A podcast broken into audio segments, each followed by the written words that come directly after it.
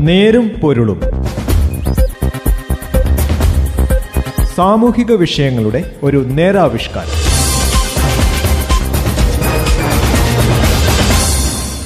നിയമസഭ തെരഞ്ഞെടുപ്പിനുള്ള ഒരുക്കങ്ങൾ നടന്നുകൊണ്ടിരിക്കുകയാണ്. വിവിധ കക്ഷികൾ ആവേശത്തോടുകൂടി നിയമസഭാ തെരഞ്ഞെടുപ്പിന് ഒരുങ്ങുകയും ചെയ്തു. എല്ലാ ഭാഗത്തും ബീറും വാശിയും വർദ്ധിച്ചു വരുന്ന സമയമാണിത്. രാജ്യത്തിന്റെ നട്ടെല്ലെന്ന് പറയുന്നത് കർഷകരാണ്. ഈ അവസരത്തിൽ ജനപ്രതിനിധികളുടെ മുമ്പിൽ കർഷകർക്ക് ചില കാര്യങ്ങൾ അവതരിപ്പിക്കാനുമുണ്ട്. കർഷകൻ അവന്റേതായ ചില അവകാശങ്ങളുമുണ്ട്.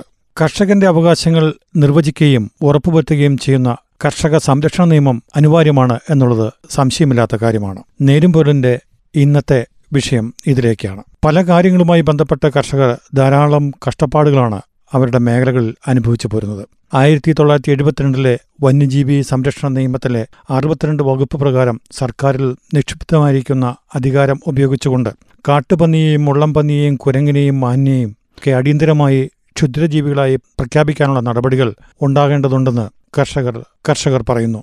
കാട്ടുപന്നിയും മുള്ളൻപന്നിയും കുരങ്ങും മാനും എന്നിവയെ ക്ഷുദ്രജീവികളായി പ്രഖ്യാപിക്കുന്നവരെ ആയിരത്തി തൊള്ളായിരത്തി എഴുപത്തിരണ്ടിലെ വന്യജീവി സംരക്ഷണ നിയമത്തിന്റെ പതിനൊന്ന് ബാർ ഒന്ന് ബി വകുപ്പ് പ്രകാരം സർക്കാരിൽ നിക്ഷിപ്തമായിരിക്കുന്ന അധികാരം ഉപയോഗിച്ചുകൊണ്ട് അവയെ ഉപാധിരഹിതമായി കൊല്ലുവാനുള്ള അധികാരം കർഷകർക്ക് നൽകാനും കർഷകർ ആഗ്രഹിക്കുന്നു വന്യജീവികളുടെ സ്വാഭാവിക ആവാസ വ്യവസ്ഥ വനവും അതിന്റെ പരിപൂർണമായ ഉടമസ്ഥാവകാശം സംസ്ഥാന സർക്കാരിനും ഉത്തരവാദിത്തം വനം വകുപ്പിനുമായിരിക്കെ സർക്കാരും വനം വകുപ്പും സ്വന്തം ഉത്തരവാദിത്തത്തിൽ വരുത്തുന്ന വീഴ്ച മൂലം വന്യജീവികൾ കൃഷിയിടത്തിൽ ഇറങ്ങിയാൽ അത്തരം വന്യജീവികളെ ഏതു മാർഗം ഉപയോഗിച്ചും നേരിടുവാനും കൊല്ലുവാനുമുള്ള അധികാരം കർഷകന് കൊടുക്കണം. വന്യമൃഗ ആക്രമണത്തിൽ കൊല്ലപ്പെടുന്നവർക്കും പരിക്കേൽക്കുന്നവർക്കും ഇപ്പോൾ നൽകുന്ന തുച്ഛമായ ആശ്വാസധനത്തിന് പകരം മോട്ടോർ ആക്സിഡന്റ് നിയമത്തിൽ നിഷ്കർഷിച്ചിരിക്കുന്നതുപോലെ ഓരോ കേസും പ്രത്യേകമായി എടുത്തുകൊണ്ട് ഓരോരുത്തരുടെയും പ്രായം ആശ്രയിച്ച് ജീവിക്കുന്നവരുടെ എണ്ണം തുടങ്ങിയ മാനദണ്ഡങ്ങൾ വെച്ചുകൊണ്ട് ന്യായമായ നഷ്ടപരിഹാരം ഉറപ്പുവരുത്തണമെന്നും കർഷകർ ആവശ്യപ്പെടുന്നു. വന്യമൃഗ ആക്രമണത്തിൽ ഇനിയൊരു ജീവൻ കൂടി പൊലിയാതിരിക്കാനും കേരളത്തിൽ അതിരൂക്ഷമായി തുടരുന്ന വന്യജീവി ശല്യം നിയന്ത്രിക്കാനും വനാതിർത്തിയിൽ നിന്നും അഞ്ഞൂറ് മീറ്റർ ഉള്ളിലേക്ക് ഹ്യൂമൻ സെൻസിറ്റീവ് സോൺ സ്ഥാപിക്കുകയും വന്യമൃഗങ്ങളെ എച്ച് എസ് സെഡ് അതിർത്തിയിൽ തടയുന്നതിന് വേണ്ട നടപടികൾ അടിയന്തരമായി എടുക്കുകയും ചെയ്യേണ്ടതുണ്ട്.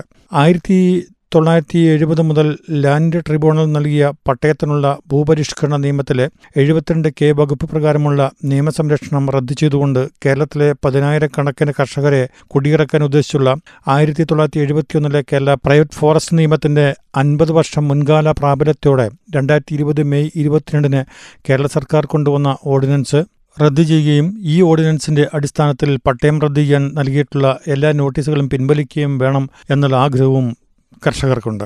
കേരളത്തിലെ വന്യജീവി സങ്കേതങ്ങൾക്ക് ചുറ്റും വരുന്ന പരിസ്ഥിതി സംവേദക മേഖലകളിൽ നിന്നും കൃഷിയിടങ്ങളും ജനവാസ കേന്ദ്രങ്ങളും പൂർണമായും ഒഴിവാക്കേണ്ടതുണ്ട് കസ്തൂരിരംഗൻ റിപ്പോർട്ടിന്റെ അന്തിമ വിജ്ഞാപനത്തിൽ ഉൾപ്പെടുത്തിയിരിക്കുന്ന തൊണ്ണൂറ്റിരണ്ട് വില്ലേജുകളിൽ കൃഷിയിടങ്ങളും ജനവാസ കേന്ദ്രങ്ങളും ഒഴിവാക്കി കിട്ടേണ്ടതുമുണ്ട്.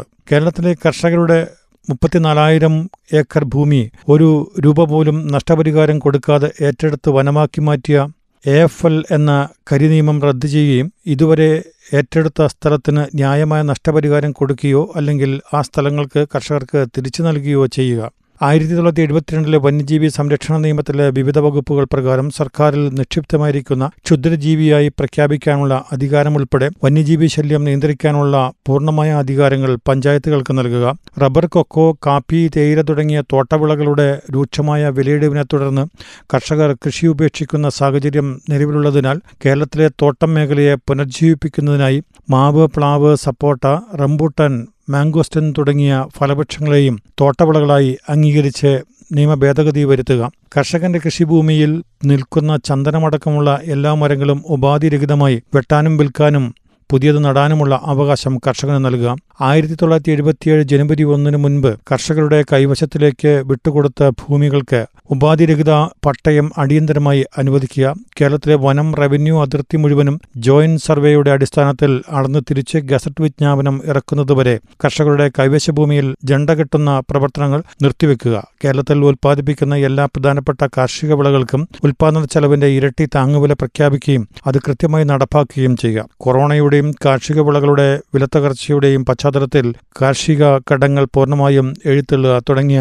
ആവശ്യങ്ങൾ കർഷകർ മുന്നോട്ട് വയ്ക്കുകയാണ് കേരളം തെരഞ്ഞെടുപ്പ് പ്രചരണത്തിന്റെ ചൂടിലേക്ക് കനക്കു മുമ്പേ കർഷകർ അവരുടെ ഒരു അവകാശ പത്രിക പോലെ നൽകപ്പെടുന്ന ഒന്നാണിത്. മാറി മാറി വരുന്ന സർക്കാരുകൾ ഇക്കാര്യത്തിൽ വേണ്ട നടപടികളിലേക്ക് പോകുന്നില്ല എങ്കിലും ഇനിയെങ്കിലും ഭരണകർത്താക്കളുടെ കണ്ണ് ഇതിലേക്ക് തിരിയും എന്നു തന്നെയാണ് കർഷകരുടെ പ്രതീക്ഷ.